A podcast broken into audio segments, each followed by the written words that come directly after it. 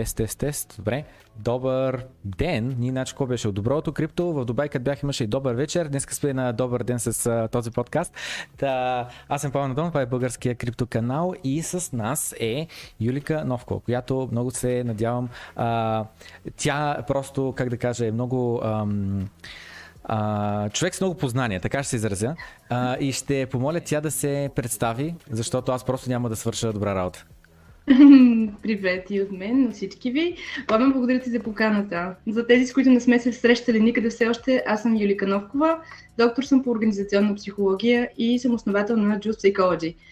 Занимавам се с това да помагам на хората да организират своите познания, умения в процеси и дейности и да създават, наобщо казано, различни проекти. Най-често, разбира се, работят с предприемачи, инвеститори, бизнес ангели, брокери, въобще хора, които се налагат да управляват познания, хора и финанси, общо казано, а някои от тях създават и продукти, и услуги, и някаква друга добавена стойност. Но при всички случаи, ако трябва да обобщи с една дума своята роля в живота на хората, с които работят, тя е помагам им да взимат по-добри решения, да се справят с трудните емоции, да преодоляват по-добре риска, стреса и неопределеността и да имат хубаво качество на живота все пак. Супер. А, просто едно нещо ми прави впечатление и трябва да те попитам. Значи аз mm-hmm. а, а, аз съм буквално един неук програмист. Обаче аз до някъде си не го казвам, някъде напълно сериозно, защото аз IT учих в средното, в висшето учих СС, строителство на сгради и съоръжения, което е напълно различно. И съответно мисълта ми беше, че а, съм самук програмист. Реално виждам нещо и, и проверявам как се прави, почвам да гугълвам, правя си дем вкъщи, прува в концепт и след това, като ти някъде на кандидатствам за работа, те ни ме питат какво си завършил, каква диплома, те питат, покажи им какво си правил. И аз им показвам там в GitHub, нали, показвам това съм правил, това съм правил, това демо, това демо и така нататък така, супер. Това нещо, ако можеш да го правиш, значи нашите неща можеш да ги правиш, идвай на работа и така нататък. Но при те просто им прави впечатление а, а, такова, а, ще я кажа за английски язик. Чуд, чудо ме дали си учила на английски или? Кое имаш дали съм учила на английски? Като дали цяло. Да, PhD, знаеш ли как се защитава? На английски, това ли да ти кажеш? Ами, реално погледнато, психологията е наука, която се развива на английски. Особено в тази... Аз преподавам в Софийския университет, водя упражнения по заместване в момента вече. Приключвам, надявам се с целият цикъл и пожелавам успех на колегите освен моята си част на работа в бранда, но искам да кажа, че психологията е наука, която се развива на английски основно. Всички хора а, в научната област като мен, които създават някаква стойност модели, аз също съм част от хората, които развиват, но аз съм в посока повишаване на иновативност и креативност. Тоест ти, за да си добър в работа си, като предприемач, например, трябва да си иновативен и креативен. И аз помагам на хората това да го променят и подобряват. Но аз как черпя информация? От източници, а те са на английски. Така че не мисля, че има английски за психолози в България, но то е неизменна част от работата ми, така че английският е огромна, огромна част от живота ми, плюс че аз работя основно с англоговорящи клиенти. Много, много интересно, защото аз ще кажа, че нали, ам, в IT, нали, 90% от нещата просто на английски. Всякаква документация, а, всякакъв нов фреймворк, нещо ако излезе, няма да го пишат на испанци, ако са го писали, няма пишат на испански документацията и таковата, и сайта за как да им ползваш плагина, ще го напишат на английски, разбира се, че да може да повече хора да достигне. И съответно мисълта ми беше, че а, английски съм го приел с едно IT езика, но ти общо взето затвърждаваш, че не, не, не, то общо взето е на всякаква професия, каквото и да било. Общо взето, е. ако искаш да комуникираш с много хора с целия свят, просто наложил се езика сравнително. Ами мога да ти дам и други примери, защото това се налага, защото това, за което е, ще говорим е важно. Думата, около която ще се окупаваме с теб малко или много днес, ще включва mindset. А, защо не ползваме думата менталитет? Ние я имаме. Защото в нашата култура тя е натоварена с много-много негативни неща. Ние не си обичаме менталитет, но обичаме майндсет.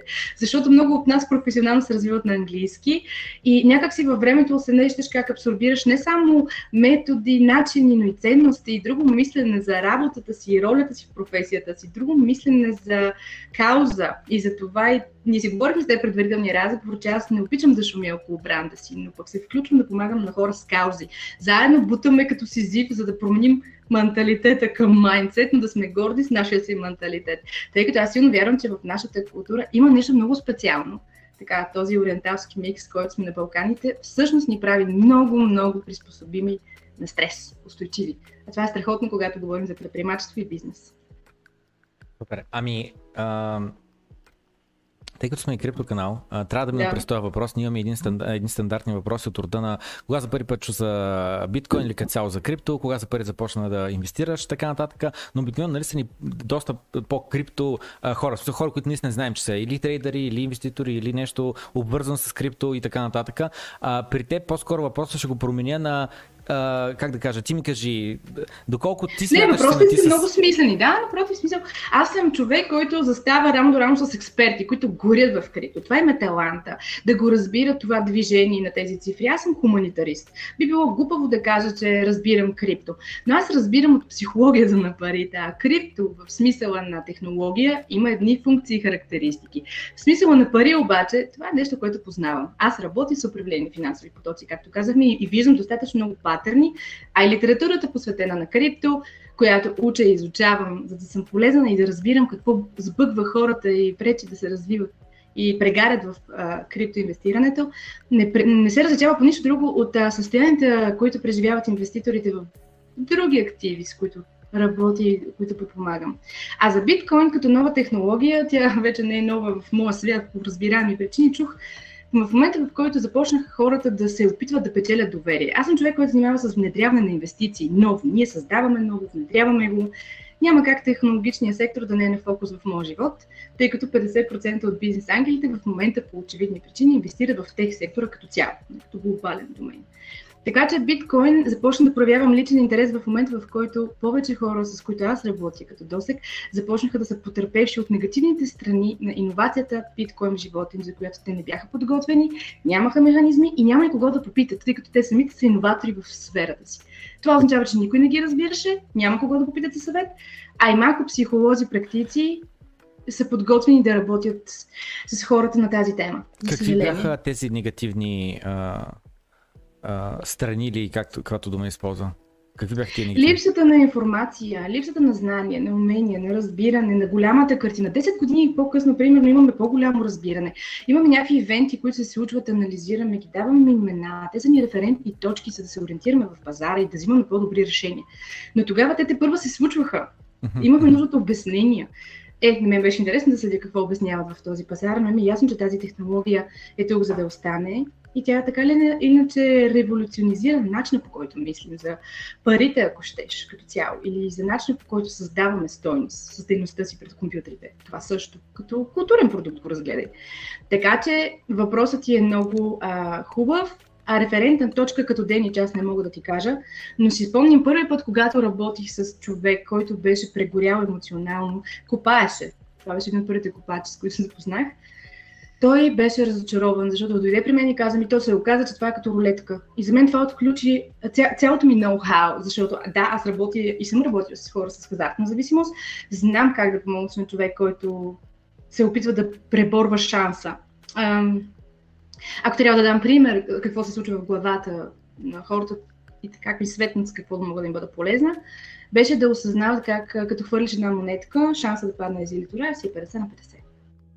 Това е основният проблем. И когато копача ми върна това като информация за него, за негова оценка, това беше първото осъзнаване от първо лице преди толкова години, че всъщност те хвърлят една монета.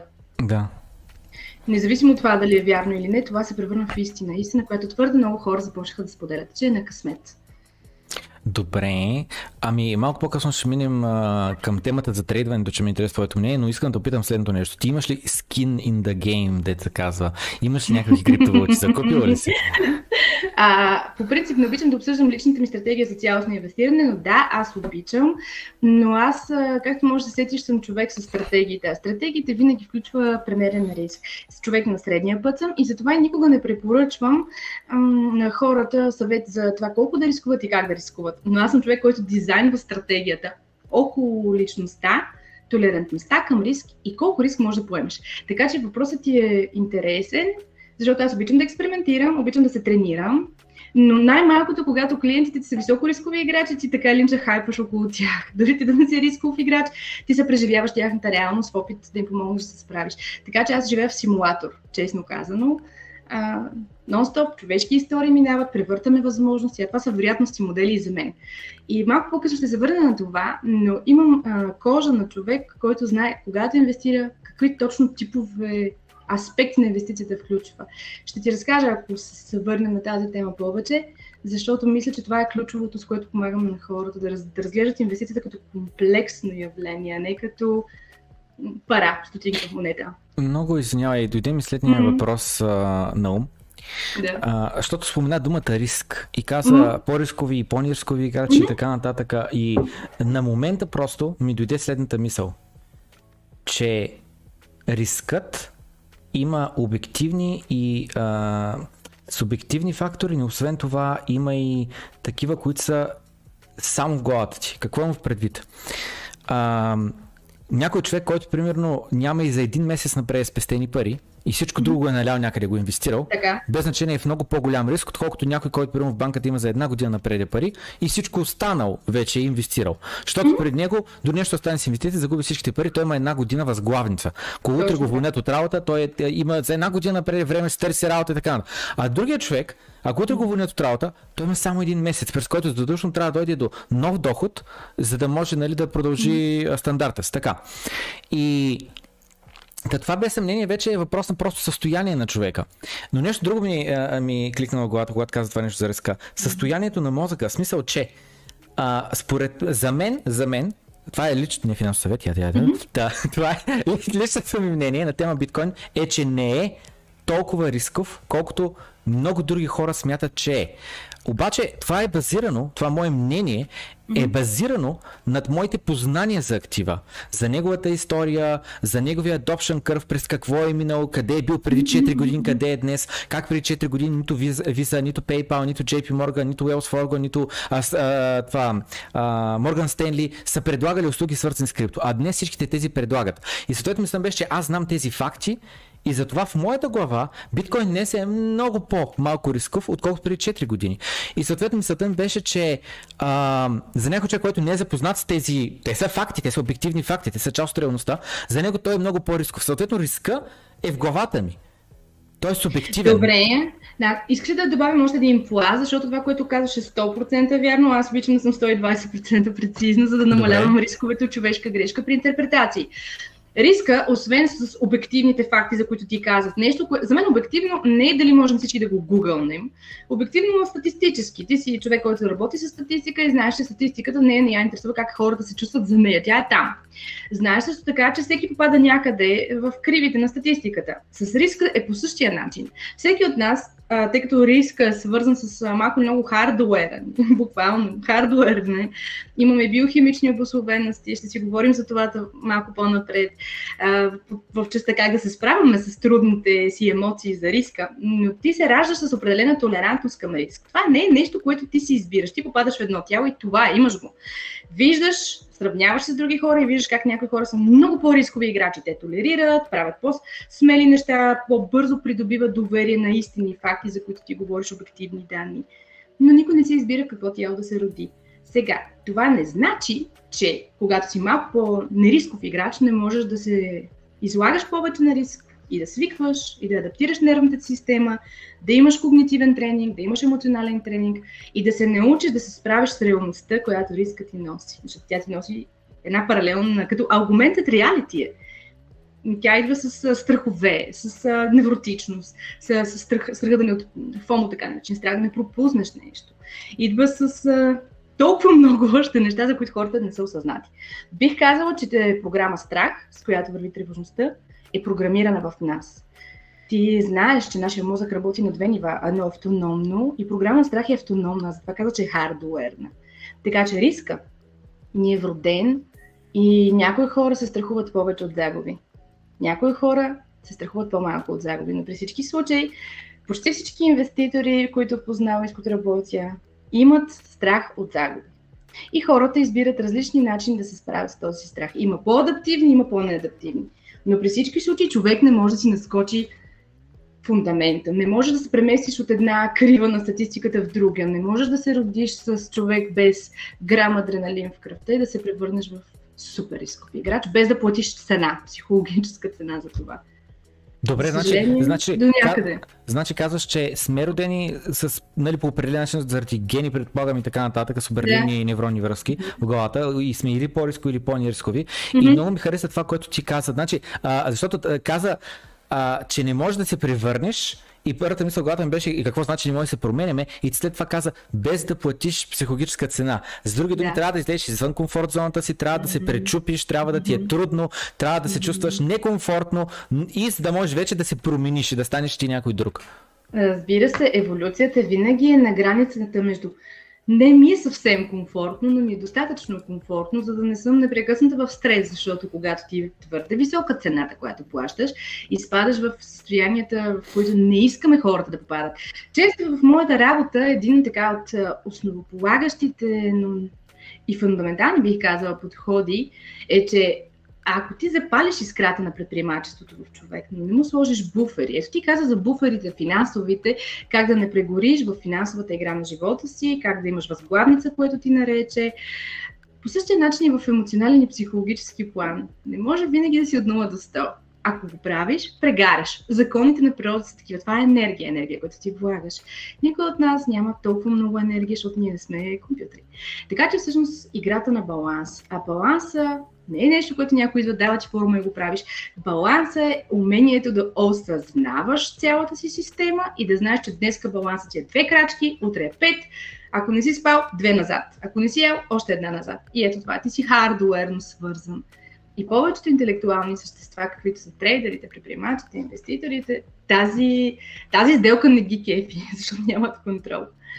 Затова много често изместват фокуса навънка фокус към пазарите. Нека а аз да... помагам фокуса да е вътре. Минем тогава през една тема. А, ние заседнахме малко преди да сме mm-hmm. онлайн, преди да започнем да стримаме. Ти ме попита дали канал е повече за трейдери или за инвеститори. Mm-hmm. И аз казах, че, а, а, че канала, аз лично съм а, инвеститор, не трейдър и mm-hmm. за мен разликата е, че инвеститора вижда стойност в нещо.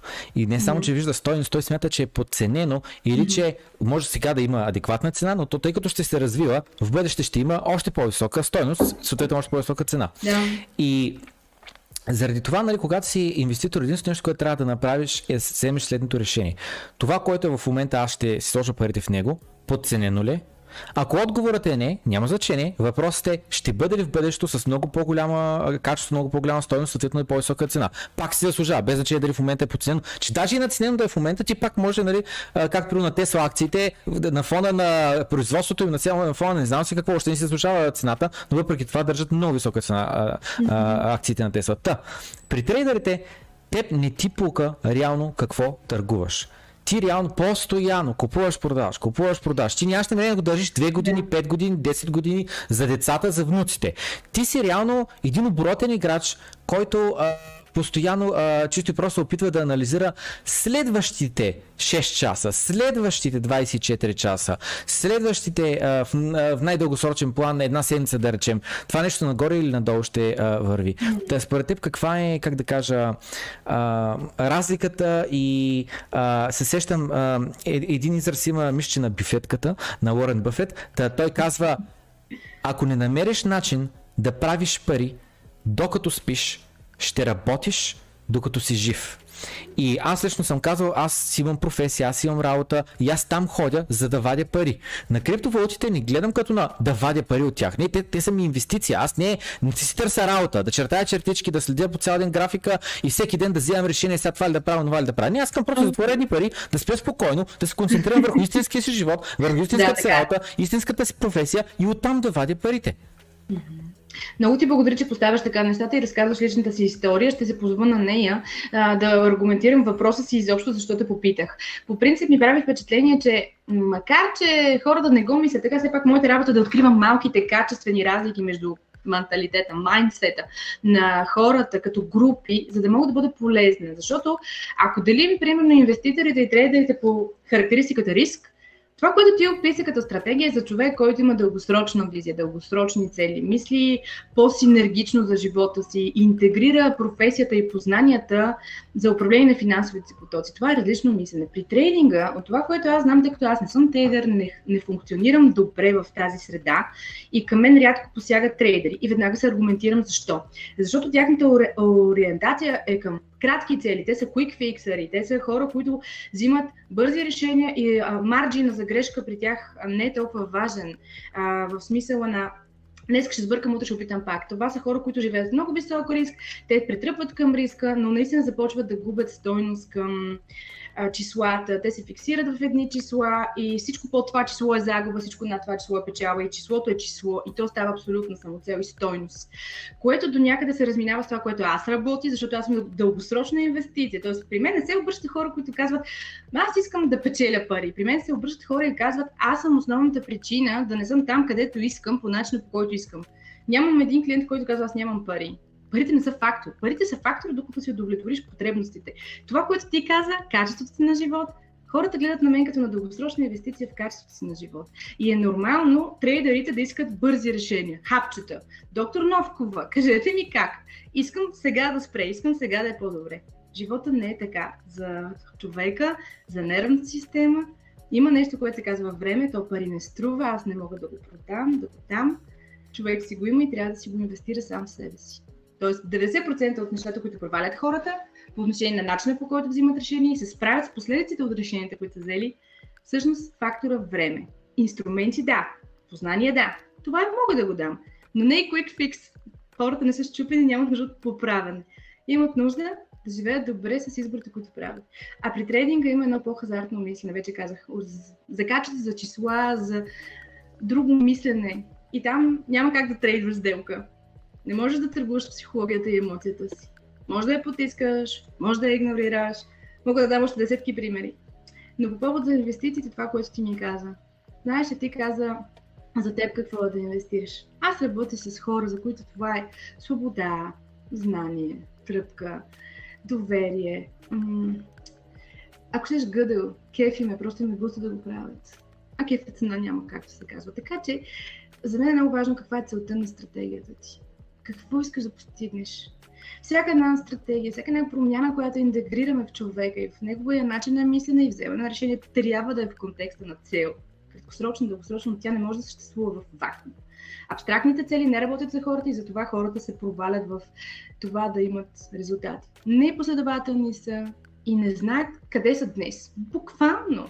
И затова пазара ги дърпа и ги води. Тоест, те нямат, нямат своя игра в играта. Разбирам. А, имам, имам а, от, от всичко, което каза, един друг въпрос ми излезе, mm-hmm. защото говореше на тема цена и на тема риск и а, се замислях как а, а, търгуването и криптовалутите на страна а, Хората прекарваме обикновено по 8 часа на ден, 5 дни в седмицата, което означава 40 часа в седмицата. Прекарваме някъде в някаква атмосфера, работна атмосфера, където сме полезни с нещо. Няма никакво значение каква е професията.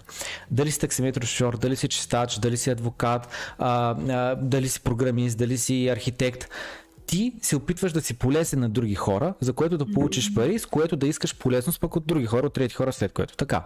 И въпросът е, че в тази работна атмосфера. И ето сега вече започнем да минем през таксиметровия шофьор, който той работи с крайни клиенти. Качват с случайни хора, чужди хора, непознати хора в неговата кола.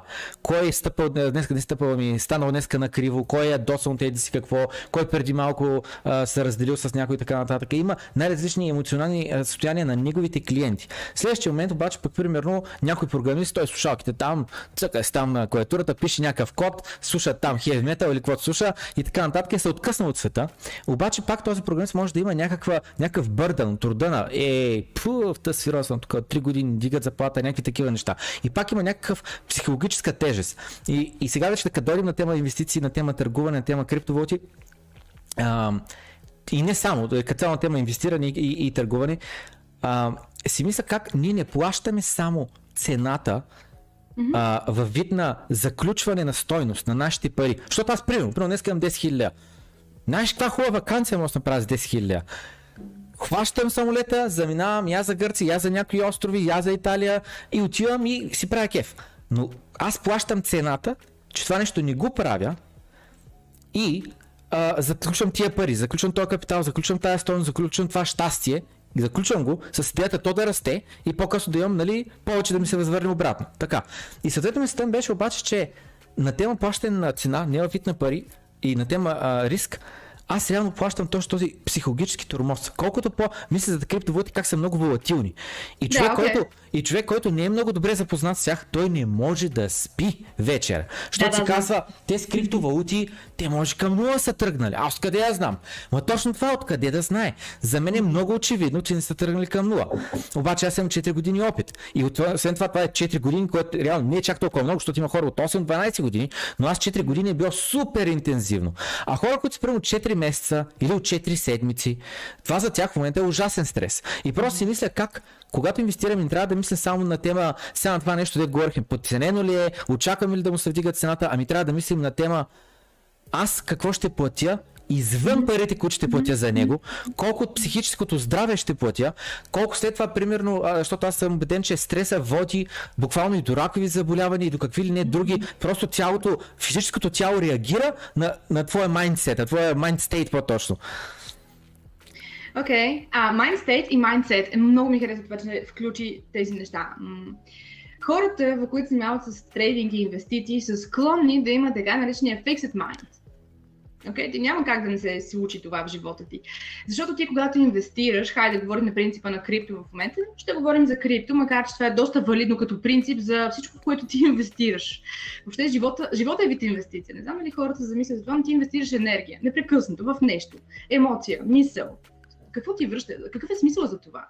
Моята работа е, когато помагам човек да намери баланса си в това, в какво и как да инвестира енергията си, той тази енергия да разглежда през различните проявления. Нали, ти трейдваш енергия за пари, пари за луксозна почивка, луксозна почивка или отказа за, от нея за стрес, стреса за пари. В един момент въпросът е така ли искам да живея? Качеството на живот хората не разбират смисъла на време пари, а това е конструкт, който аз използвам, за да им помагам да разберат, че всяко едно решение в западния свят, говоря за западния не случайно, може да бъде измерено като пари или време. Те са един и същия ресурс. Не всички имаме от всичко еднакво, но ти трябва да знаеш какво имаш днес. Има моменти в живота, в които имаш повече време и в които имаш повече пари. Нормално е хората, които искат а, да печелят време, имат пари, да правят това, да дават пари на някой друг, за да си освободят време. Нормално е също така тези хора да имат достъп с парите, които имат и времето, което имат, да го инвестират в това енергията си, през спорт, хобита. И всъщност за мен качеството на живот се определя от две нива. Дали субективните ти нужди, не желания и капризи, нужди, нужди са удовлетворени. Нужда какво е? Това без което не може да функционираш. А това е за всеки уникален набор от неща, няма как да дам формула. Има там и пирамида на масло като модел за потребности и иерархия. Да, работят тези неща. Но хората сме по-сложни системи. Не можеш с едно решение или с една заплата или с една луксозна почивка да удовлетвориш всичките си нужди. Та доброто качество на живот, пламен за мен е много просто. Какви ресурси имаш, кои от нуждите си можеш да удовлетвориш? Тоест, ако живееш на принципа баничка или боза, е едно състояние на ума ти. Ако живееш баничка и боза, друго е. Ако си нито едно от двете, трето е. Въпросът е ти какво ще направиш от там. Действие. А за да имаш действие, трябва да имаш решение. А за да имаш решение, трябва да имаш достъп до информация, за да вземеш решение. И всъщност това е много еволюционно и се получава лесно, когато човек разбере, че мозъка му през цялото време това работи. Сутрин, нова вечер, докато спиш, той взима решения. Автоматично. Ако ти се научиш да влагаш смисъл в част от тези решения и да направляваш, животът ти си изглежда като, окей, имам свободна воля. Иначе нямаме свободна воля. Ние сме хардуерни. Мисля, че всички вече знаем, информацията е достъпна. Не сме толкова автономни, колкото искаме, напротив.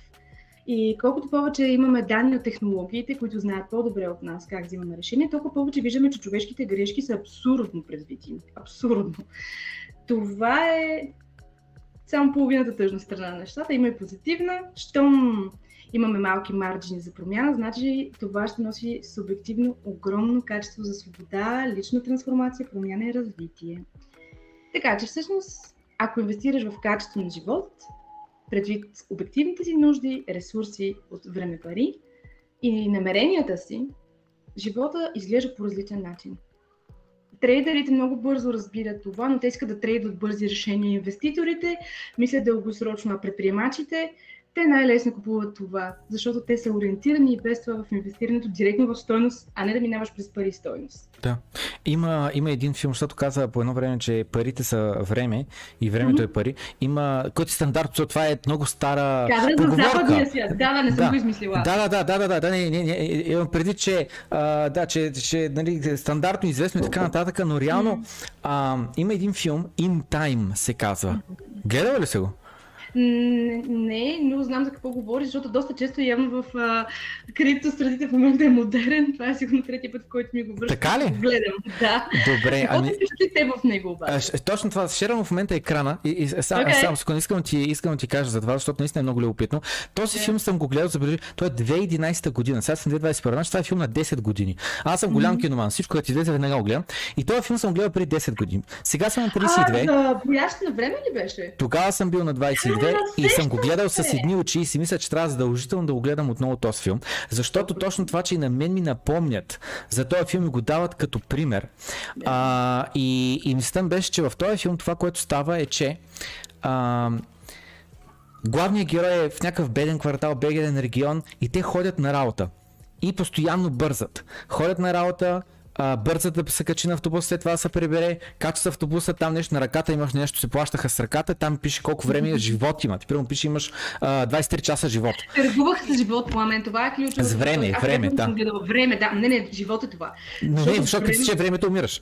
Точно така. И, и те плащат на, на, на, автобуса, защото примерно пеша, ако трябва да се превърши, отнеми 2 часа. О, обаче, ако се кача в автобуса, примерно той ще ме закара за 30 минути. И аз ако платя 1 час време, аз се спестявам реално 1 час, нали, защото толкова би го вървял. И след това да вера и хората го правят. И плащат, нали, примерно един час време, живот, каквото и го наречем, за нещо, което ще им спести нали, час и половина и те за 30 минути на точка А, точка Б. И мисля беше следната, че хората постоянно бързаха, бързаха, бързаха, ходят на работа, плащат им и, и са в един постоянен луп, в един постоянен цикъл, в който става, оправя се, отива на работа, свърша се работа, недоволни са хората, са видимо измъчени, така се условно. Този филм съм гледал само веднъж преди 10 години, не го помня добре, в момента просто някакви замъглени така спомени. Ами, има и още един свят. Точно, точно, точно. До там, до там съм се... Гивари и там тейкери. Аз там съм си взела между другото тази тропа. И сега сещам, че филмът е този, като ми показа, аз не помня имена.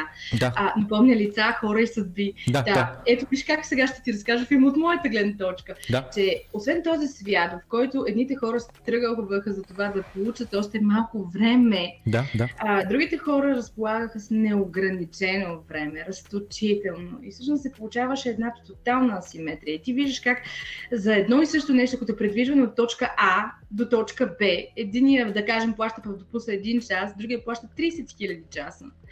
Този филм е много важен, когато говорим за референтните точки в инвестирането, защото той свидетелства, че времето един час е време за всички, но референтната точка, с която можеш да си позволиш да изживееш този един час, е различна. Понякога си говоря, че с хората, с които занимаваме с предприемаческа дейност, хора, които създават, т.е. това са хора, които имат талант, не само да правят пари, а те използват парите с една по-инструментална нагласа. това са хора, които обичат да създават стоеност директно или инвеститорите в продукти, услуги и бизнеси обичат да го правят по-индиректно. Тоест, да нямат този талант, но обичат това нещо, искат да го подкрепят. В един момент аз за годините като организационен психолог започна да виждам друга гледна точка, че хората създават култура, т.е. инвестират време в култура. Това изобщо не знам как да го опишем, това е на паралелно на парите с Вселена, в която бартер, например, е различен. Тоест пари не минават, продукт има полза, има стоеност, има култура. Време в култура директно. И обратно. Кръците на време, които влизат в музей и крадат време, като се наслаждават и абсорбират култура, гледайки една картина един час или четейки книга един час. Така че всъщност връщам се на качеството на живот. А, гледам двата големи полюса за възприятието на парите, които ще предопределят в дългосрочен план, защото това ти е генералната настройка за парите в живота ти.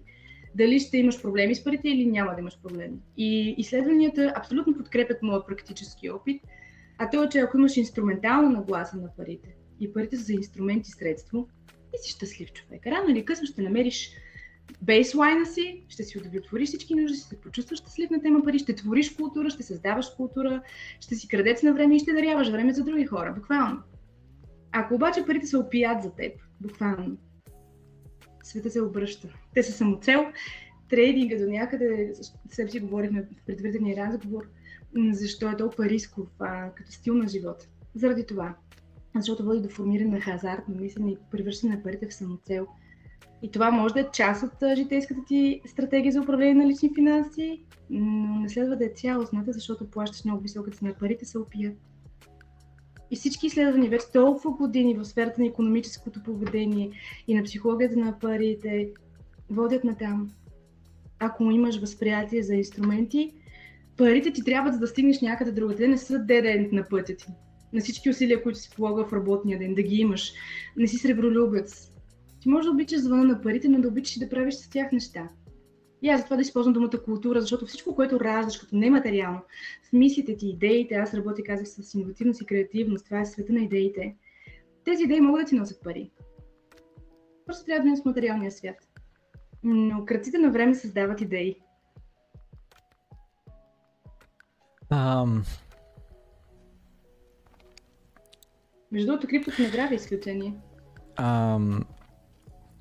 Излезе ми един въпрос когато mm-hmm. говореше за парите, че са опият, стават самоцел и се замислях как а, имаше един TED Talk, невероятен, трябва да ти го линкна, а, защото ще го преразкажа сега, ама много ще го преразкажа, просто ще го бучерна от всякъде. Така. сега, сподели ми твоето възприятие за него. Да, да, да, да, да, да. Мене пак отново, защото съм гледал само веднъж, съм гледал преди 3-4 години сега по спомен. Но въпросът, нощна по който му докосвам беше следното, че той е един слайд, в смисъл, те толкова са слайдове, нали? Първият да. слайд е а, парите са много важни. Последният слайд е, парите не са много важни. Нещо такова беше, че двата слайда, първият и последния, бяха тотално опозити на един друг. И жената това, за което говореше, е, че тя започва от нулата, става много богата, а, и живее обаче а, а, всичко на кредит. Къщата на кредит, колата на кредит, това на кредит, онова на кредит. В крайна края ще има някакви финансови проблеми, не може да какво и се срива бизнеса, всичко. И, и пак стига до нулата. И вика до там е, че има 30 долара в джоба, има детенце, дъщеричка ми че беше, няма пари буквално тази вечер да нахрани детето и така нататък. Буквално до нулата пада и пак тръгва нагоре, обаче този път си казва, окей, какво направих грешно първия път? И както и пак нали, стига до успех, така, така, така, но въпросът сега каза следното нещо, че когато нямаш никакви пари, когато буквално а, си гладен, студено ти е и така нататък, парите са най-важното нещо за тебе. Но те, под, под парите, е реално това, което ти искаш е сигурността, спокойствието, комфорта. Това е което ти искаш. Затова парите са толкова важни за теб, защото искаш, искаш да ти е да храни, искаш да имаш покрив над главата и така нататък, не стоиш на улицата. Казах колата си, нали, че е спал в него а, период. Така. И следващия момент обаче на последния слайд беше, че парите не са важни, защото идеята, че веднъж като достигнеш някакви задоволени нужди, оттам нататък вече а, допълнителни пари няма колко повече удоволствие, щастие да ти доставят. Съвсем други неща вече започват да, а, такова, да, да има значение и да, да оказват реално влияние върху това ти по-щастлив си а, или не. Ами ви сега, а, с моя опит в годините, вече 15 години подкрепям с висшия менеджмент на бизнеса у нас, аз предпочитам да работя в по-малките фирми. И е, защото аз съм по-рисков играч. В малкия бизнес рисковете са различни, темповете, динамиките са други, решението, които взимаме след 3 дена, знаем дали ще е добро или не е добро, виждаме тенденциите, нали, кривите на развитие, как вървят. Статистиката много помага. А, макар, че на психологията все още се гледа като някаква мистика, всъщност тя си е доста стем наука, ако знаеш как да работиш с тем, разбира се. И ако знаеш, че ти си част от а, погрешните решения с интерпретацията, затова си събираш доста сериозни масиви бази данни. Там, когато имаш мащаб, знаеш, че мащабът ти определя тенденцията. Толкова е просто. Така че за парите в Штатите, тъй като това е една от страхотните държави за емпирично развитие на психологията, там не обичат а, sample size от 20 и там взимат а, статистическите модели предвид сериозна част от грешките, които а, които водят до изкривяване на интерпретациите и генерализациите. Така че, когато говорим за емпирични данни, щатите наистина са чудесен начин човек да си дърпа информация. Нещо работи ли за хората? Да, защо и при какви условия? Нали, то не е никога да или не. Ние си говорихме за кюбите на човешкото мислене, че това не е бинарно. Да, не. Ами е, да, не, може би едновременно. И трябва да знаем кой контекст, кой фактор ще доминира, за да чупи модела и какво ще стабилизира едно поведение, а не друго. Реално нашия мозък непрекъснато прави тези изчисления. Ако направя това, какви ще са последиците, ако не го направя, какви ще са последиците, кой риск за мен в момента е по-окей? И пак казвам, ние сме ориентирани към загуба на риска. Обаче има един момент, в който човека пада дъното. А всеки от нас стига някакво субективно дъно. Ти нямаш какво да губиш вече. Тогава обикновено хората предприемат огромни рискове. Просто нямаш какво да губиш рискуваш много. ето къде е разликата между хората, които помадряват и успяват и тези, които се провалят многократно, серийно. Едните си научават урока и знаят какво ги е саботирал първия път и поемат наистина голям риск, но такъв, който няма да ги върне пак на дъното. И едни влизат наистина уин, само че не си измерят правилно риска. И при тях се получава нон-стоп. Буквално един ден се, се събужда с 30 000 напред, след това се събужда с 2500 назад. Какво според тебе е сега ще кажа няколко думи, ще задам въпроса, който е грешният въпрос, но ще кажа няколко думи, за да напътя какво имам преди. Какво според те прави хората щастливи? Какво искаме mm. от живота? Що си купуваме скъпи играчки? Било то а, е, един мъж да закупи един скъп Rolex, който аз си с, теле, с часовник за 50 лева мога да гледам часовник, а, часа, нямам нужда от супер скъп Rolex за 3-4 хиляди долара. А, защо а, някои хора си купуват супер скъпа, непрактична кола, която може да вдига 300 км, то хубаво, обаче то ограничението е 130 и а, в града караме с 50 всичките така или иначе. А, защо, а, как да кажа, а, някои хора имат нужда от показност, труда на един дебел ланекс тук да сложат така нататък, да покажат статут, явно това, че показва, не знам какво показва и така нататък. Та, според теб, а, дали ние сме, аз така гледам, че ние сме социални животни и до голяма степен търсим одобрението и търсим не толкова как ние гледаме на себе си, ами търсим да изглеждаме по определен начин в очите на другите. Mm-hmm. Това не е никак лошо обобщение. Ти в момента ми зададе 14 въпроса. Не мога да ги сложа под общ знаменател, защото има различни мотиви един човек да си купи часовник Rolex. Примерно, един от ранните уроци, които научих в живота си, беше относителността на парите и за това, че един апартамент не е скъп. Това е, сега ще кажа една приказка. Тя е от времето на прабаба ми. Умирах от смях, като бях по-млада, но в годините започна да разбирам какво има тя предвид. Не са скъпи доматите дъще, разговор между две жени на пазара, който подочух. А, лошо си се оженила. Така, сега разбираш какъв е менталитета, нали? А, мен това много ме възмути като най-еманципирана, еродирана жена, както можеш да заседиш. Но на 17 да чуеш как някой разсъждава по този начин като относителност, разбираш, че всъщност много ти е важна тази референтна точка. С какво сравняваш? Скъпия часовник за човек, за който това са стотинки, той не е скъп, той въобще не влиза в категорията скъп, той няма възприятие за скъп. А, ексцентризъм, може би, пристрастност към марка, може би, има много причини, т.е. ти не можеш да сложиш обзнамената между потребителите на луксозни стоки тъй като част от клиентите ми създават или продават луксозни стоки, забелязвам, че наистина е доза ексцентризъм. Защото ти, когато си много нахранен в общия смисъл на думата, този малкия, големия глад в теб отсъства, можеш да инвестираш време и пари където искаш. Образован си, имаш статус, имаш семейство, имаш всички там камъчета, които едно време си поставил. Къща, апартамент, кола, всичко, от което имаш нужда. Нали? После, си купиш тия пари и се почва един ексцентризъм.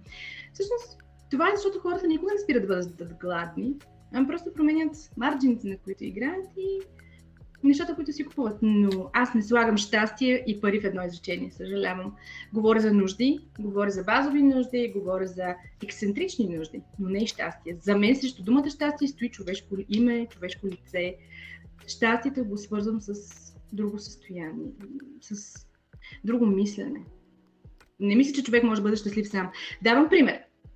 Хората, не мисля, че човек може да бъде щастлив сам. На 100% съм съгласен да. с това.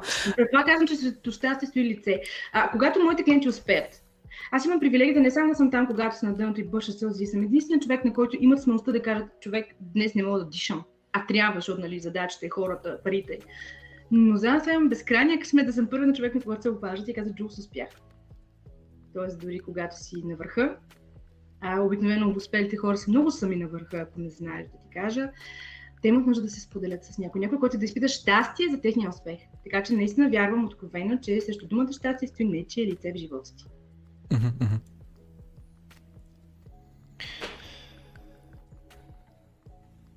Много философски задълбах. Мисля, се на темата за... Това са важни да такова. Да, знам, но там няма универсален отговор. Виж, не отнемам правото на хората да са щастливи в материален план. Просто знам, че живеем в държава, и аз мога да го направя като сравнение, тъй като работя и с българи, които живеят в чужбина, и с хора, които никога не са стъпали в развиваща се държава, а живеят в развита държава. Тоест, те приемат по дефиниция, че базовите им нужди са социално подсигурени. Това е различно мислене и живеене. И виждам нашия народ колко е гладен. Не само за продукти, не само за имане, не само за апартаменти, кола. Гладен е за знания, за информация, за възможности. За мен е много голяма чест и привилегия да съм част от хората, които променяме, създаваме култура и оставаме тук, борейки се с няма да казвам, няма да навлизам в нас от част на България, но тук има страхотно място на хора, които не се отказват. И аз мисля, че съм много щастлива, че съм част от това. Ам... Нека да минем през въпросите от аудиторията. Въпроси, които са подготвени а, специално за теб. Първият въпрос е как да разпознаем, диагностицираме симптоматиката за започващ бърнаут и как да се справим с него без да из, а, изпитваме страх. Добре, това е много ценен въпрос и благодаря. Факта, че инвеститорите и трейдерите заради огромния риск и заради огромните вложения на ресурси, които правят непрекъснато и то са непропорционални спрямо генералните ползи за живота, честно казано, и са склонни към бърнаут и прегарат. Симптомите варират между хората. Макар, че има класификатор, който ти казва, че си физически и емоционално екстремно изтощен, губиш фокус, непродуктивен си, прекъсваш социалните си контакти, буквално наливаш цялата си енергия само в едно и също нещо, в екрана, както аз обичам да кажа, защото всъщност това е инструмента за работа. Екрана ако се будиш и заспиваш, ако изобщо заспиваш с мисълта, имаш добри а, причини да поставиш под съмнение реалността си, да се питаш какъв е смисъл да живее така. Така ли трябва да живее? Окей, пари правилно, пари се правят всякак. Страха. Нямам отговор на въпроса как да не се страхуваш, защото аз смятам, че човек трябва добре да се оплаши, че живее така, за да потърси промяна. Не мисля, че Притъпяването на страха работи. Аз съм притеснена за това, че сред българските инвеститори има мания. Тя е мания, обсесия за свръхпозитивизъм. Всички сме така, всичко е окей, така правим всички, така живота, приеми го, ако не ставаш, не си за тази игра. Това не е вярно. И мисля, че има какво да дадем. Цялата българска гилдия, специалисти, в сферата на психичното здраве и грижа, в работна и трудова среда, за да помогнем специално на тази група, която е много изолирана. Те работят вкъщи, онлайн, и нямат референтни точки. Не знаят с какво да се, се измерят, освен с другите като тях. А това е за цялата така, група една тенденция. Малцина са тези, които не си причиняват екстремно физическо, психическо и емоционално изтощение и запазват добро качество на живота. Тоест работят от 8 до 5, затварят екрана и живеят нещо друго. Малцина за съжаление.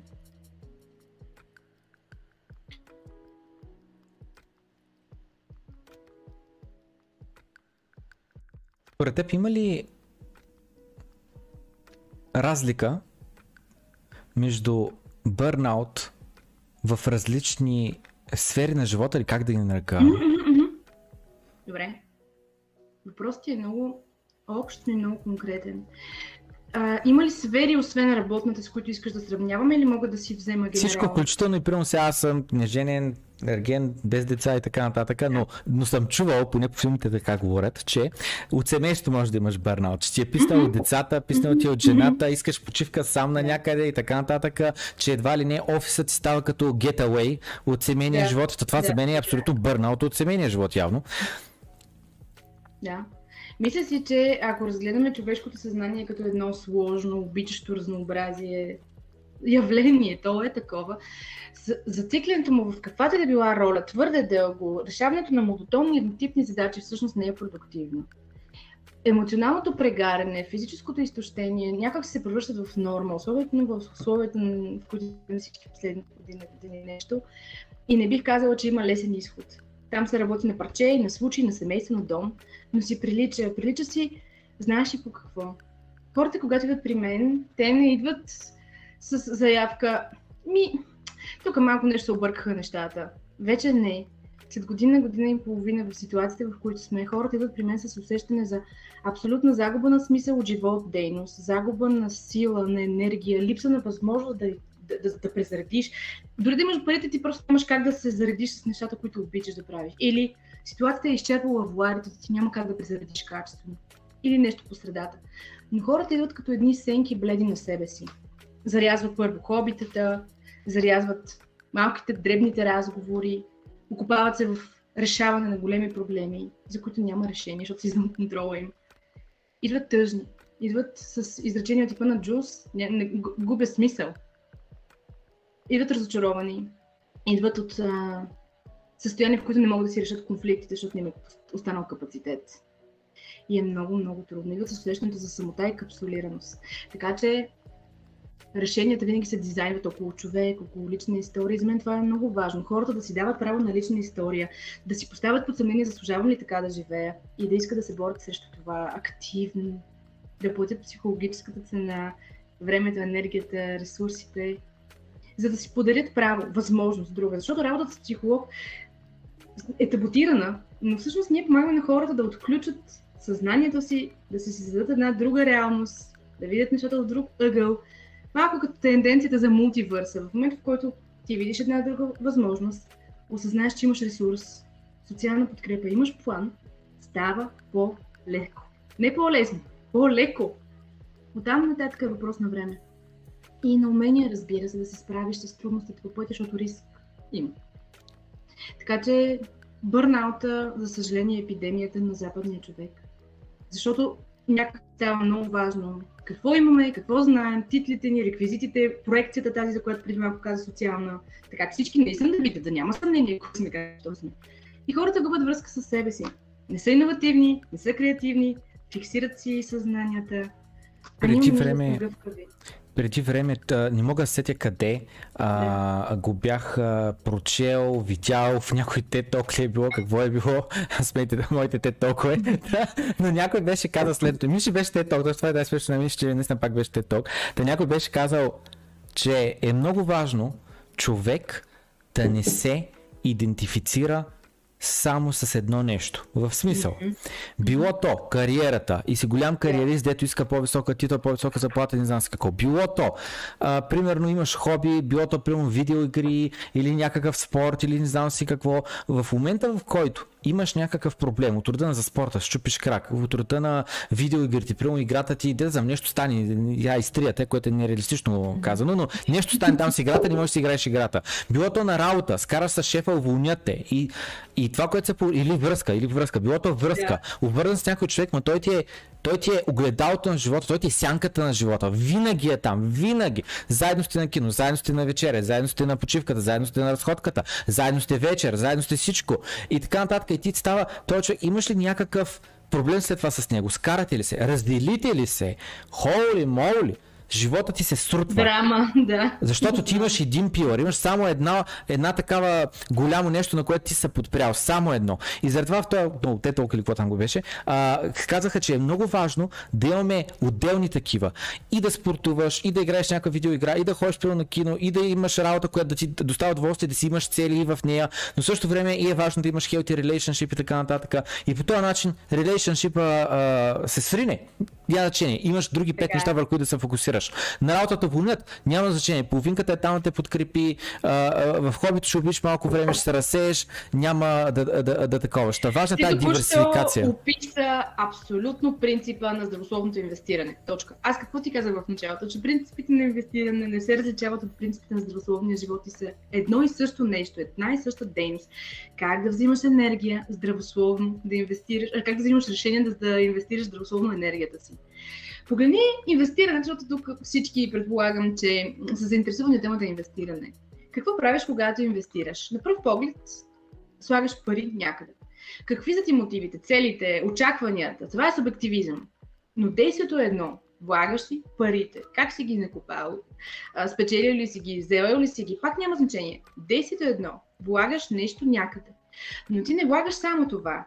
Ти след това тези пари може да ги вложиш импулсивно защото имаш този gut feeling, усещането, че трябва да го направиш. Това е добър кол. Може да го направиш под влияние на референтната група, т.е. имаш лична стратегия, не си съгласен, но всички други го правят. Окей, okay, аз го правя. Може да го направиш под влиянието на харизматична личност, която ти казва, окей, ние правиме трендовете, следвайте нас, ние знаем. Както виждаш, начините да стигнеш до действието инвестирам са много. Това, което обаче хората забравят е, че ти не инвестираш само парите си. Мислите си, емоциите си, реакциите си, навиците, по които ще живееш с решението да инвестираш. Инвестираш времето си, инвестираш ноу-хау, защото ти инвестираш време да се учиш как да инвестираш по-добре, как да управляваш. Тоест, между това да инвестираш, да управляваш инвестициите, разликата е огромна. И мисля, че ти вече знаеш защо хората се обръщат към мен. Те не се обръщат за да ги насоча как точно да инвестирам. Има си специалисти, които ти казват пробвай това, това, това, това, в зависимост от възможностите ти и колко знаеш. Но аз съм човек, който помага на хората да управляват себе си в процеса на инвестиране, за да останат там, защото инвестирането е маратон, това е начин на живот, като всяка една друга наша роля. По същия начин хората, които пренебрегват колко могат да загубят от енергията, парите си и времето си в инвестиции, знаеш ли колко често губят браковете си? Или връзката с децата си? Или забравят да отидат на среща с приятели, отлагат я. Влушават си качеството на живота. Така че пак инвестирането е само една от дейностите и не може да изчерпва всичкото ти аз. Не може всичките ти таланти, мисли, емоции да се свързани с една дейност. Имаш нужда от много неща, в които да гориш. И ако не си дадеш време да опиташ, ако не отделиш част от парите, за да пробваш и за други неща, няма кой да ти го даде. Никой няма да дойде да ти даде стратегия. Нека да минем към следния въпрос, защото каза да гориш и просто има думата огън в следващия въпрос. Може ли да разясните ефекта на обратния огън? Защо трудно приемаме излизането от зоната на комфорт? Какво е важно да знаем, когато се втурваме в някакво ново предизвикателство, ново начинание, как да се справим с чувството на страх от неизвестното? Добре, това са много въпроси. 6-1. 6-1. Обещавам ти едно и ти даваме 6. Добре, ето това е тренинг. Аз какво ви казах, че по принцип е трудно да се говори с тренери, защото те искат с един, с едно, е, една реплика да решат всички въпроси. Така, това, което ме попитахте, има една по-високо ниво, затова ще си мина там, за да е по-общичко, но да Добре. вземе всеки по нещо. Добре. А, обратният огън е едно от когнитивните изкривявания, филтрите, по които чупим информация. Всъщност той не е единствения. Сигурно има десетки, да не кажа и повече. Филтри, които наръбват, назъбват и изкривяват начина, по който ние виждаме, събираме, обработваме, достъпваме информация. А ние на база на информация взимаме решение. Когато към този информационен процес насложим фундаменталния, хардуерния, емоционалния процес с страха, за който също имаше въпрос, всъщност нещата стават каша-маша. Защото ти имаш пристрастия към това дали да търсиш информация, каква е информация. Обратният огън, за който попитаха, е един ефект, който се наблюдава. Това е начин по който човек отстоява позицията си. Това е една пристрастност към твоята истина. А тази истина, доколко отговаря на реалността, отговорът е никак почти. Защото нито едно човешко възприятие не отразява реалността в цялост. И това е факт. Така че, всъщност, здравословната нагласа на всеки един, който ще се занимава с управление на инвестиции, е да осъзнава какви човешки грешки ще прави той, защото така работи мозъка. Той обича да взима бързи решения, този наш мозък. И той ги взима по пътеки, малки камъчета през реката, които броди. И ако ти не знаеш една ситуация, какво ще активира в теб, реално погледнато няма да знаеш как да намалиш риска от негативните ефекти за автоматичните решения. Обратният огън е тогава, когато те конфронтираме с реалността и ти покажем друга гледна точка. Човек е толкова пристрастен към своята, особено когато се страхува, че новата информация ще събори основите, на които е стъпил и си е строил къщата. Всъщност, здравословно е за инвеститорите да си напомнят, че за да избием врата, не е нужно да срутим цялата къща или стена, не е нужно да правим overkill до overkill, както обикновено правят и са непоследователни в решенията си, горе-долу работим на принципа на проектантите. Избираш си дизайн на къщата, в който знаеш, че ще можеш да живееш цял живот. Това е стратегията инвестиционната. Консолидираш я спрямо бъдещите ти планове, колко искаш да отделяш на управление на инвестициите, искаш да правиш други неща, в какво ще гориш? Ти може да си най-страхотният готвач на света, но келфа е да, нали, че нямаш време да си изготвиш вечеря. Така че, това е едно добро мислене за архитектурата на живота ти. Инвестирането къде застава, и оттам нататък, какво ще ти пречи да си останеш на тази линия? Какво ще ти чупи реалността? Така че когнитивните възприятия, когнитивните изкривявания, така наречените cognitive biases, са първият инструмент, с който се опитвам да помогна на предприемачите и инвеститорите да подложат под съмнение възприятията за реалността си. Ти знаеш ли защо взимаш тези решения точно така, а не така? Очевидно някой друг ги взима по друг начин. Виж, там е, факт е. Ти защо реши, че това е начина? И обикновено някъде по пътя на въпросите между мен и човека срещу мен застава една друга реалност, а именно, че човека или има лична стратегия, на която изневерява и затова се страхува, чувства се зле, уморен, или няма стратегия и се страхува, че някой друг вече е взел решение и той не е разбрал и трябва да наваксва.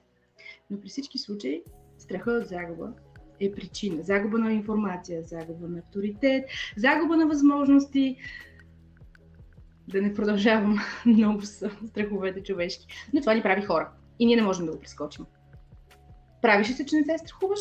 Обречен си.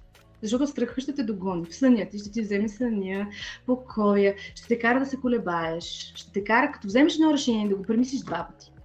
Но ако трябва да съм честна, най-тежката психологическа цена, която плащат хората, че игнорират мисленето си и преживяването си на реалността, е, че преживяват загубите двойно по-тежко, отколкото печалбите си.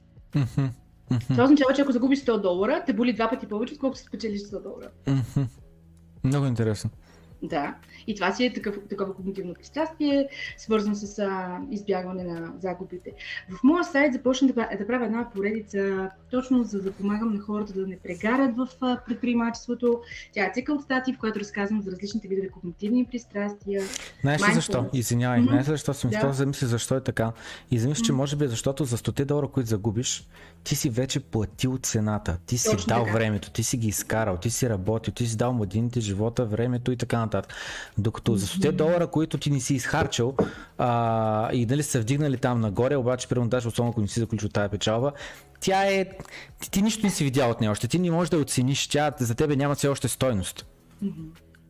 Всъщност има една, тъй като аз казах, че човека е твърде сложна машина, за да го правим с едно изречение, но смяната на менталитета ти, на начина по който мислиш за инвестициите и правенето на една друга стратегия, като ти си правиш опорните точки, референтните точки, на които да взимаш решение, може да ти помогне. Но има общи принципи. И мога да споделя, ако искаш, как помагам на хората, тъй като много често във въпросите, които ще ми задаваш, може би и натам, има как, как, как. Отговорът винаги е като си преместваш сам съзнанието от загуба и страха от загуба към печалба. Фокус от проблема, явление, случка, нещо. Нали? Много често слушам инвеститори как отделят 14 часа да обсъждат какво се е случило, кой какво е направил, кой какво е казал. Всъщност, решение. Проблема е тук. Знаем това явление до какво ще доведе в генерален план. Те затова се категоризират като явление. Имат там характеристики. Знаем, че едно явление влияе по един начин, друг друго. Но фокус е върху решение. Аз какво мога да направя? Да си имаш лична история, да си имаш лична стратегия и да се бориш с страховете си от загуби. Да знаеш, че това е нормално, че те са рационални до някаква степен, но да знаеш кога минават границите и ще ти попречат да си изиграеш право картите. Така Добре. че фокус върху решение. Ами, следващия въпрос е на тема FOMO. Fear of Окей. Missing Out. Да, окей. Как да разпознаваме FOMO и как да се справим с тази болест? Как се нарича, как да се научим да възпитаваме емоции и да се предпазим от вземане на необмислени решения?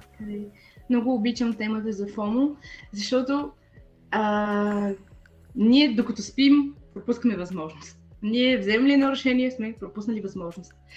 Всъщност, тренирането в устойчивост на ФОМО е основната ми работа с предприемачи и бизнес лидери на огромни нива, на големи залози, на стратегическото сива лево ниво, за което ние работим. Там, където е визията. Най-простото правило, което мога да ви дам, което ползваме е, ако трябва да избереш от един бостан с дини и знаеш правилото, ти винаги работиш с правила, нали така? Знаеш правилото, че можеш само по една диня по всяка мишница. Добрия менеджмент, а затова акцентирам върху управление на инвестициите. Научаваш се да носиш само две дини. Дори да можеш да избереш пет качествени. Добре, какъвто искаш да ти е селективния модел. Но ти знаеш само под една диня под една мишница. Това е. Това означава, че научаваш да приоритизираш, приоритизираш в контекст, приоритизираш спрямо цел, а не принцип. Не инвестираш, защото е хубаво, защото някой друг го прави, а консистентно и последователно на общите ти цели, дългосрочната ти визия за управление на инвестиционното ти портфолио. Така че на ФОМО, което е страх от това да пропуснеш, противостоиш с идеята, че ти по дефиниция пропускаш възможности, ориентираш ли се в една реалност, вложиш на едно място, време, енергия, пари, ресурси, всичко останало не е релевантно вече. Ти си избрал. Затова ние се учим да взимаме решения и да не живеем с така наречения когнитивен дисонанс, се нарича това. Емоциите, които те саботират. На това помага добрата стратегия, хубавия анализ предварително, на база какво правиш анализа, с други думи информация. Борим страховете с информация и с уповаване на тази информация, но и с емоционален тренинг.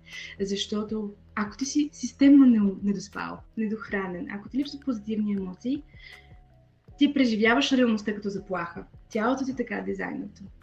Така че FOMO се противостои с комфортен, спокоен живот и добра стратегия, информация. Харесвам, че тук що каза дизайнато. И аз така Да. говоря често. Да, извинявам се, много, Не, не, не. So, аз те разбрах повечето от първата разбра да ми става, Да, че аз така редовно казвам английски. Да, английски думи, нали, на по-български, да по българщери малко, с български стъфикс накрая. Да. Виж, че това, си навлезе до някъде а, в дизайн тинкинг, а, така наречения, тъй като моята работа е да помагам на хората да променят начина по който мислят. Това означава нови стъпки в процеса, конфронтираме вярванията. Ти защо вярваш, че това е така? Защото един човек взима решения. Например, много обичам, а, като говоря с инвеститорите, обичат да казват, моята философия е, окей, а ти някога замислял ли си, че точно твоята философия е първопричината да взимаш тези решения, да си пристрастен към тази информация. Нали, преди малко имаше за обратния огън, когато конфронтирам моята философия, обикновено получавам обратен огън. А, това е ad hominem аргу- аргументация. Тоест, ти нищо не разбираш, ти си и се започва жена, психолог, не си финансист, в защита на собствената позиция, на твоята философия, защото тя ти е много ценна и я товариш с много повече смисъл. Всъщност, намаляването на значимостта на собствената гледна точка е много полезно, много освобождаващо мислене. То е гъвкаво мислене. Да знаеш, че по дефиниция грешиш, по дефиниция си пристрастен, по дефиниция пропускаш възможности, пропускаш информация и ще взимаш ограничени решения. Аз е така има един, а, значи Reddit сайта, ползвал ли се? Да, да, да, разбира се. Добре, защото не, не, рядко се в България, много Да, малко хора ползват Reddit. А там намираш доста информация от практиката, как хората преживяват реалността в тех Да, сектора да. най-общо. Да. Reddit ми е от буквално любимия сайт, любимия, любимата апликация на телефона. И мислята ми беше, че а, има един съпредит, който се казва Arbutcoin, където те се присмиват на биткоина и просто постоянно само постат против него и постат как, а, как е скам, как е пирамида, как е балон, как не знам с кой и така нататък. И то съпредит съществува от 10 години, разбираш ли, откакто биткоин, например, е 10 долара, до ден днешен те продължават а, в такова, да се повтарят и същи неща. Мисля беше следната, че съм се скрайвал с него буквално с целта, с идеята, че искам аз да не си попадам пък в моя екочембър, където биткоин е бъдещето, биткоин е най-добрата валута, sound money, Да. не знам с какво, digital gold, така нататък. И търся другата гледна точка. И идеята е, че опитам се а, целенасочено, съзнателно да стоя отворен къмто критика, къмто аргументи против. И, и, ги, и ги чувам. С удоволствие искам да ги чуя, когато има някои отрицателни аргументи. Ако са стандартни, които аз съм чул от рода на те парите ще го бана, той много ток хаби, а, те много малко транзакции има, не знам с какво. Някакви такива неща. Да, бе, знам, окей, знам ги ти аргументи, а, с тях знам отговора какъв е, а, смисъл, че каква е причината за тези неща и така нататък. И съответно това за мен е нон-фактор. Аз вече съм се образовал на тази тема на, за тия критики, че за мен те са, а, не, не са адекватни критики, както и да е. Но, но държа нали, отворени очите за ако се появи нещо друго, ако се окаже, че нещо не съм знаел, нещо не съм съобразил и получа някаква нова информация, си кажа, холи, моли, нали, оказва се, че наистина е така, че Това променя тема. играта. Да, Така объркал съм тема Да, биткоина, разбира ги се. излизам. Добре. Виж, това, което казваш ми е много важно, като говорим за източник на интерпретации за това, що е то биткоин. Ние вече си говорим, че биткоин а, в предварителния разговор се смяхме с теб, че биткоин, един, аз обичам да питам колко струва бит, един биткоин. Много ми е приятно да си говоря с хората на тази тема. И хората започват ми, тогава струваше така, сега е така, ще бъде еди как си. И аз запитам, ма колко наистина струва биткоин? Обикновено, след като ми дадат такава интерпретация, аз връщам една такава по-психологическа интерпретация, че един биткоин струва един биткоин плюс внимание. За съжаление, хората не обръщат внимание на източниците на информация, доколко са достоверни. Например, в групата на за която ти говориш, най-вероятно има хора, които ти дават output информация за това, що е то биткоин, на база спекулации. Тоест, те не са помирисвали, виждали, боравили, но си го представят някак и ти казват. Например, може да има хора, които имат загуби от биткоин. Загубата също е хардуерна в мозъка ни. Ние я преживяваме с маркер за болка и маркер за гняв. Сега вече може да си обясниш защо реакциите са озлобени и гневни. А страха от загуба не е случайно. Всеки път, когато губиш нещо, ти реагираш с болка и гняв. Несправедливост. Защо? Защо ми се случи? И кога ще спре болката? Честно казано, когато а, научил съм хора, с които работя, когато имат загуби, с които не могат да се справят, първо, да не излизат с нем от играта, просто да заложат на нещо сигурно, което за тях е сигурно. Първо и второ, да дойдат при мен, за да отработим гнева и болката. Защото най-глупавите грешки стават не когато се издъниш първи път, а когато се опитваш да научиш ти тези там, че ти си в играта и знаеш правилата и нали, отмъщаваш. Всъщност, инвестиции от отмъщение за покриване на загубите се преживяват още по-жестоко. Няма значение дали ще изгубиш 1 долар или 10 000 долара.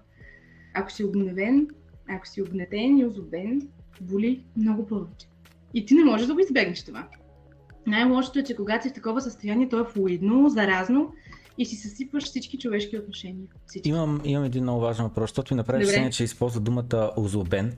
Да. И а, последните 6 месеца го говоря това редовно. Канал е на около една година. Помня път работи една година. Okay, okay. 8-9 август е първия клип е качен и той, той е какво е биткоин. За 8-9 минути минавам през а, може би написахте в Google какво е биткоин или приятел ви прати линк до този клип и вие сте чували, че пирамида, че измама, че само престъпници го използват и така нататък. Нали, започвам от този ъгъл и след това казвам, добре, добре, добре, преди да говорим и казвам, нали, биткоин е чисто просто една криптовалута и след това има един много смешен клип от господарния ефир, от беше ето, ко каза ко и така нататък, да пускам него и след което нали, започна добре, нека да направим крачка назад, да минем през какво са парите, след това да обясним нали, за златен стандарт, за инфлация, да минем през какво Добре, ти си показал голямата картина. Да, и точно, точно, точно, точно, точно. Okay. И мисля, беше, okay. че от една година насам нали, а, а, ги правим тия клипове, че искам толкова много забах на тази тема, че се забравих, защото тръгна да говоря, че от една година също канал. А, след последните 6 месеца, последните 6 месеца, не, не, да, да, точно, че последните 6 месеца особено, откакто започна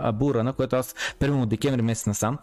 Yeah. А, през целия bear market, откакто 20 000 падаме до 3 000, аз, тъй като съм проучил технологията, разбрал съм я, разбирам за социалните промени, които биха станали, ако няма централни банки, защото функцията на централната банка е да ишува нови пари. Ако няма централна банка, ако всички ползваме чисто просто биткоин, който по скеджул, като швейцарски часовник, на всеки 10 минути, 10 биткоин, 10 биткоин, 10 на начин, 50, 50, 50, после 25, 25, 25, 12, 12, 12, 12, и така нататък след калфинга, нали, отрясваме допива на половината. Та мислята беше, че биткоин просто си има някакъв алгоритъм, работи си по него, няма някой да дърпа ръчки, да натиска бутон, не, той си знае, какво да си прави, каквото си знае толкова. И след мислята беше, че а, през целия меч пазар, докато а, а, а, купувах биткоин, имах приятели, които ми казаха, добро, те са добри приятели, те не са лоши хора, те не ми мислят лошо, ми казват, а пане, не разбра ли, че умря биткоина? Срина се, стига си слагал пари. Не разбираш ли, че а, пирамидата се срина, че това бъдеще няма, че умря и така нататък. Аз продължавам купувам биткоина по 3000, на по 6000, на по 8000. И в момента, нали, като дарихме 60 цена на 30, колко ще да сме, а, нали, аз съм напечала. Но мислям беше, че има много хора, които са били а, как да кажа, отрицателно стойни в срямо биткоин и те го имат това мнение. Питър Шиф е един много известен човек, така, който от много години говори против биткоина. И мислям беше, че тези хора никога не си променят мнението. Биткоин е балон. Беше балон, когато беше 100 долара, когато беше 1000 долара, когато беше 10 000 долара, като стане 100 000, пак ще е балон. Винаги е, ще е балон. пристрастност за мнение, за когато ти говориш, за гледна точка, особено когато си човек с авторитет, е много трудно, когато си го казва публично, много трудно се върнеш назад. Да, да, okay. По-интересно е, че това, което казваш за биткоина, веднага ти връщам, ти си финансист, ще ме разбереш, ти говориш с криви на стандартното разпределение. Има крива на дифузията на иновациите, а биткоин попада все още в а, технологична иновация, като като отговаря на характеристиките на иновация и на новост, не всеки попада в групата на иноваторите. Не всеки попада в а, така наречените early adopters, или хората, които първи подхождат. Ти просто си бил там, ти си бил един от по-първите. Нормално е да наблюдаваш как хора са на опашката на кривата.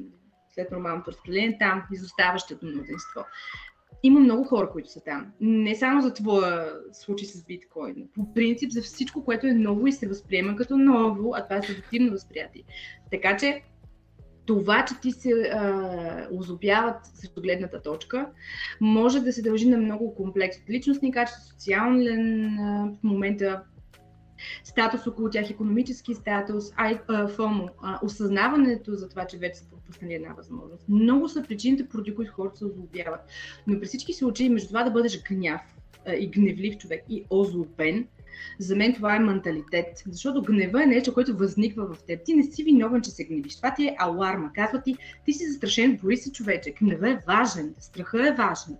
Затова аз не обичам да се борим с страховете. Аз обичам да слушам страховете. Те говорят, те ти казват, изчисления за които ти не си осъзнат. Някои изчисляват рационални вероятности, някои ирационални. Като отсеем плявата от брашното, месим топъл хляб и сме окей, okay, защото ние вече знаем нещо със съзнанието си. А, ако не знаем какво не знаем, ирационалният страх ни помага да учим. Но озлоблението е друго план. Това е осъзнат избор на хората.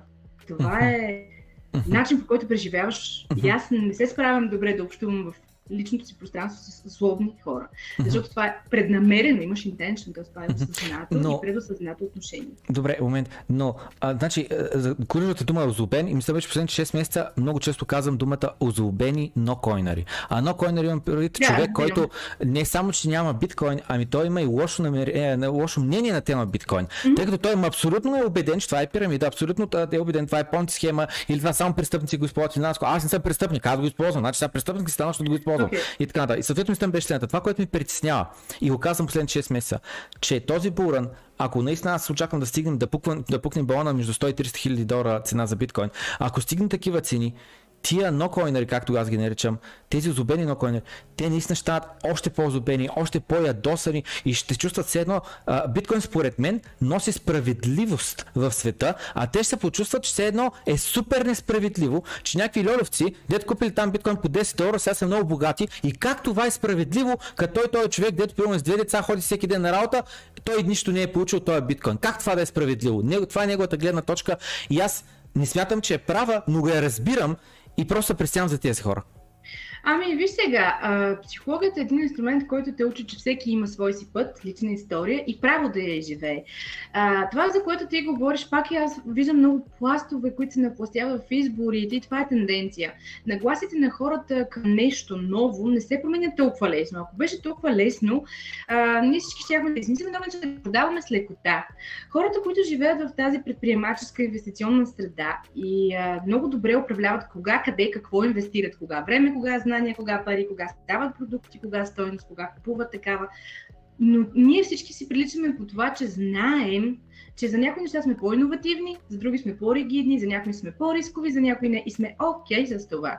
Много е трудно обаче да обясниш света на предприемача и мисленето на предприемача на човек, който обича да играе на сигурно, т.е. неговата винаги а, намален риск, да няма загуба и той не мисли за рисковете в живота си. Той просто ги минимизира. Така че това, за което ти разказваш, преди малко споменах там когнитивния дисонанс, това е едно сблъскване на две вероятности, на две реалности. И колкото по-реална е тази с печалбите, толкова по-подставаща под съмнение е неговата с избягването на загубите. Няма как човек да го приеме лесно емоционално. И аз ти обясних, че загубата се преживява много тежко. А осъзнаването на загуба, на, на, на потенциална загуба, когато човек там си използва неговите числа, за да екстраполира, това е на принципа, ах, колко може да имам, което често се случва, като загубиш пари. Всъщност не е приятно състояние. Но човек, който не е инвеститор, не инвестира, има по-малко механизми, познания и инструменти как да се справи с страха от загуба и пропусната възможност.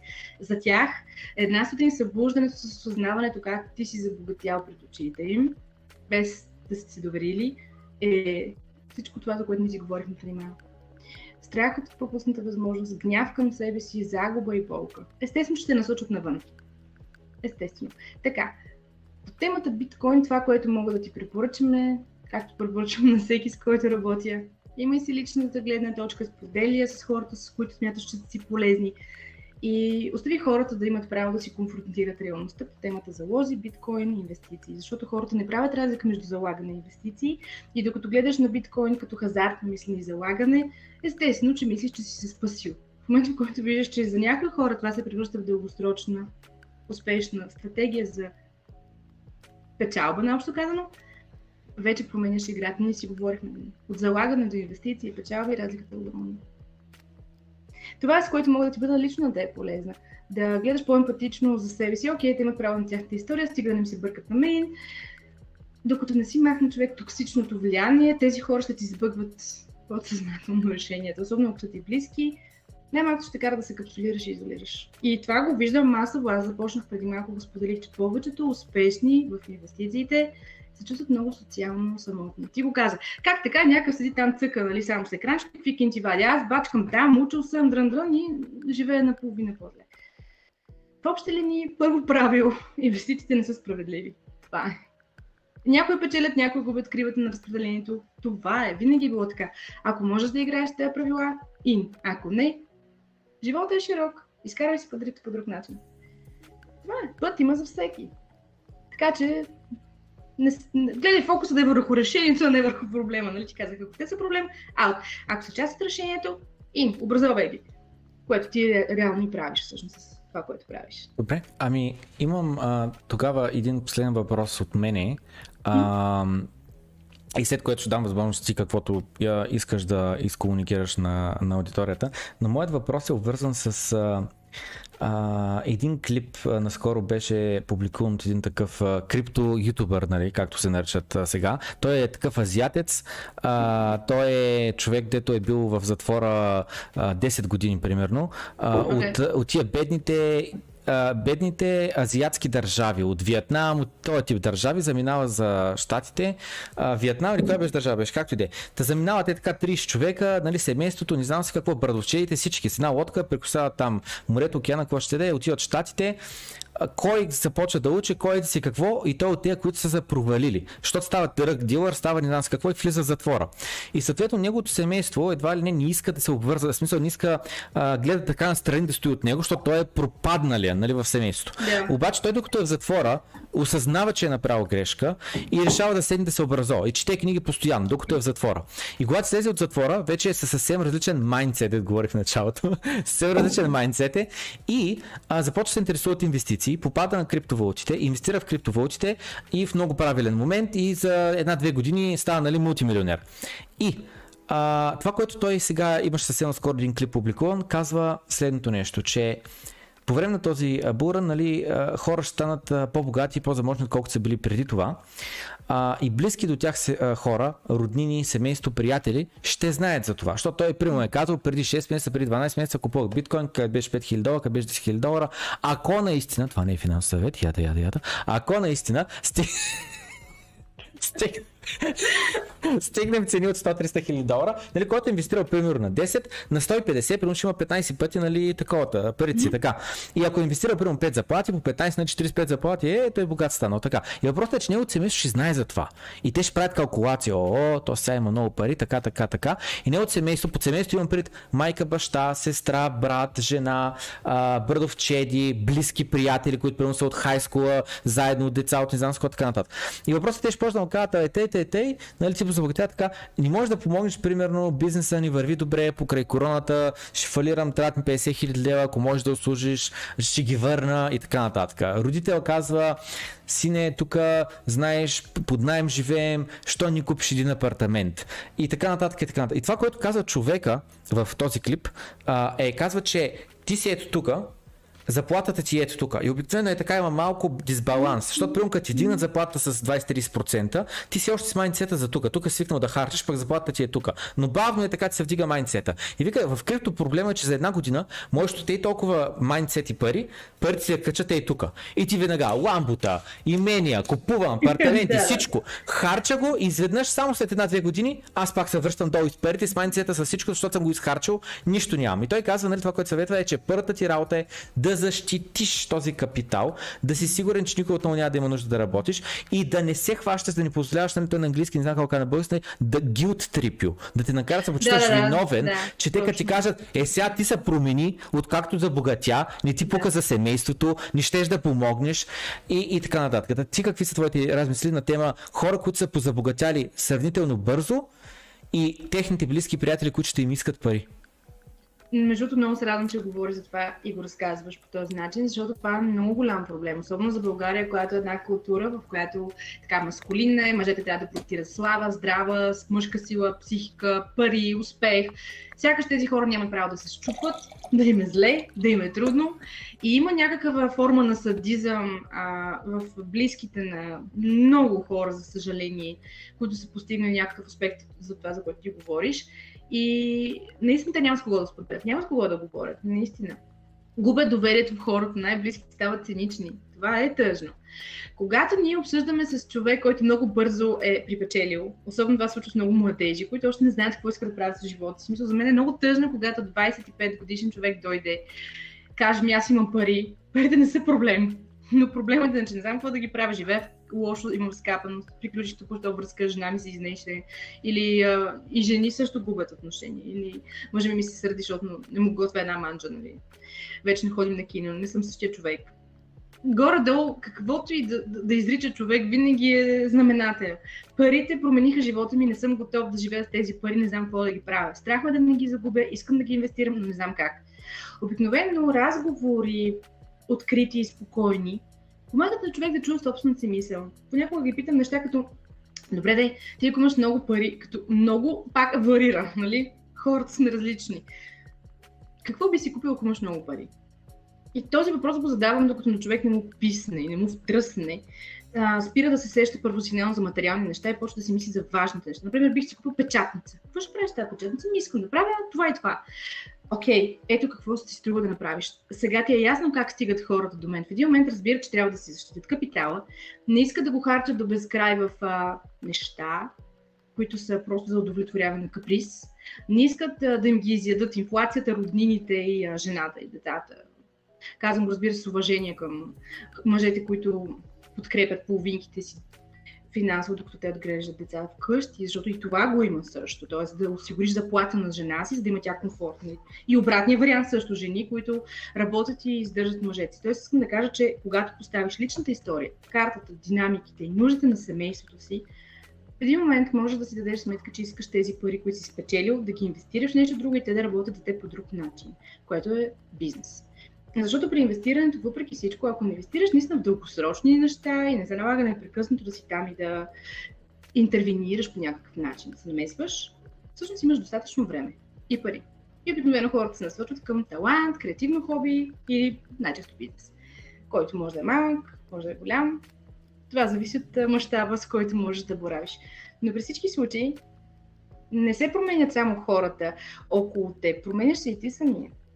Променяш се, защото има хора, които се изкушават да мислят, че могат да си купят много неща с пари. Изкушават се и хора, които в принцип не са били меркантилни и се служат се установяват всъщност, че са били по-меркантилни, отколкото са знали. При всички случаи психологията на парите е дълбинно, трудно и емоционално преживяване и човек има нужда от правилните инструменти и добра стратегия. Като си знаеш лимитите, знаеш кога да спреш, добрият играч знае кога да спре. И не е важно какво става след референтната ти точка, като си спрял. Важно е да си окей okay с решението. Дори да не е било окей okay решение, окей? Okay? Анализираме какво не е било окей, okay, следващото. Това всъщност е много по-просто. Но това, че не можем да го преживеем просто, до някъде води до проблемите, за които ти описа. Така че, как да защитим парите си? Има финансисти, хора, които ще ти изготвят лични финанси модел, как да не скачаш на свръхразход. Има хора, които спомагат да инвестираш правилно парици в друг тип неща, в които не си толкова опитен. Или просто си създай нещо свое, което да ти е густо. Или пък се поглези, знам ли. Няма един начин. Каквото ти душа иска. Това си твоите пари. Добре, ами ти някакви финални думи за аудиторията на тема как да стоим психически здрави в инвестициите с криптовалути, които се доказват за ужасно волатилни. В смисъл ни за 3-4 месеца, 3 месеца мисля, че беше, направихме 6x, в смисъл от 10 000 долара до 60 000 долара. И след което за месец и половина, да речем, от 64 000 долара долу до 28, което е минус близо 60% надолу. Как? Ами всеки човек да си бъде толерантен към себе си, да си признае човешката си уязвимост и слабост и да не поставя психичното си здраве на второ място. Ти си трябва да си психически и емоционално здрав, за да си управляваш добре финансите. Това е. Всъщност, пак казвам, че са по-прости. Иначе аз благодаря на хората, които са задали въпроси. Не знам ти погледнали има ли нещо, което е останало, но някой е важно да, попитаме, да ни попита и да върнем. Ние в общите разговори просто минахме през индиректно О, през въпросите. Радвам се тогава, че съм оцелила. Аз благодаря на всички, които са се включили и са си отделили време в следоба да са с нас. Ние оставаме тук за въпроси. Ако имате нещо, питайте ни постфактум. Пламен винаги е отворен. Аз също обичам да договарям на въпроси. Могат да напишат... Да, да? Сега кажа, че могат да напишат въпроси, защото го виждам, че се случва така. Отдолу под самият подкаст и съм забелязал, примерно дори седмици по-късно, след някой излучен okay. подкаст, хората продължават да пишат отдолу въпроси и съм забелязал че така гостите рефрешват от време на време. Примерно един път на няколко дена проверяват нали, подкаста, скълно до коментарите, вият нали, какво пише и, а, и отговарят на въпроси. Аз, аз не отговарям, просто виждам, че госта нали, отворил подкаста и проверил, просто има въпроси и ги отговаря така нататък, да се случва се. Okay, така че това ще е един от а, начините за конкретно на тема този подкаст за комуникация. Добре, ако пък смятате, че нещо в подхода ми може да ви бъде полезно, влизайте и в сайта, четете статии. Ако се съберат различни въпроси от това, на което отговарям към мен под този подкаст, ще се създадем статия заедно с Пламен, той ще ми даде знак, ще съберем информация, ще ви я върнем като съвместен подарък, тъй като аз обичам да давам добавена стойност на хората през информация. Това е единственото, което мога да направя и инструменти. Свободна воля. Всъщност, моя апел е бъдете свободни хора, нека парите в живота ви са инструменти, а не опият и се забавлявайте. Крипто е бъдещето. Хората как могат да се свържат с теб, ако а, okay. искат? Какво да напишат в Google или какво да напишат в Facebook, как да стигнат до теб? Много неща. Juice Psychology е директният ми бранд. Юлика Новкова е моето име, но хората ме познават и като Juice. Всъщност бизнес психолог също ще ви, по... ще ви помогна да стигнете до мен. А понякога и търсене като за, за заявки, като как да се справя с гнева, също ще ви доведат до моя сайт. Така че ще ме намерите лесно. През пламен, разбира се, също. Добре, добре, много ти благодаря, че ни аз благодаря.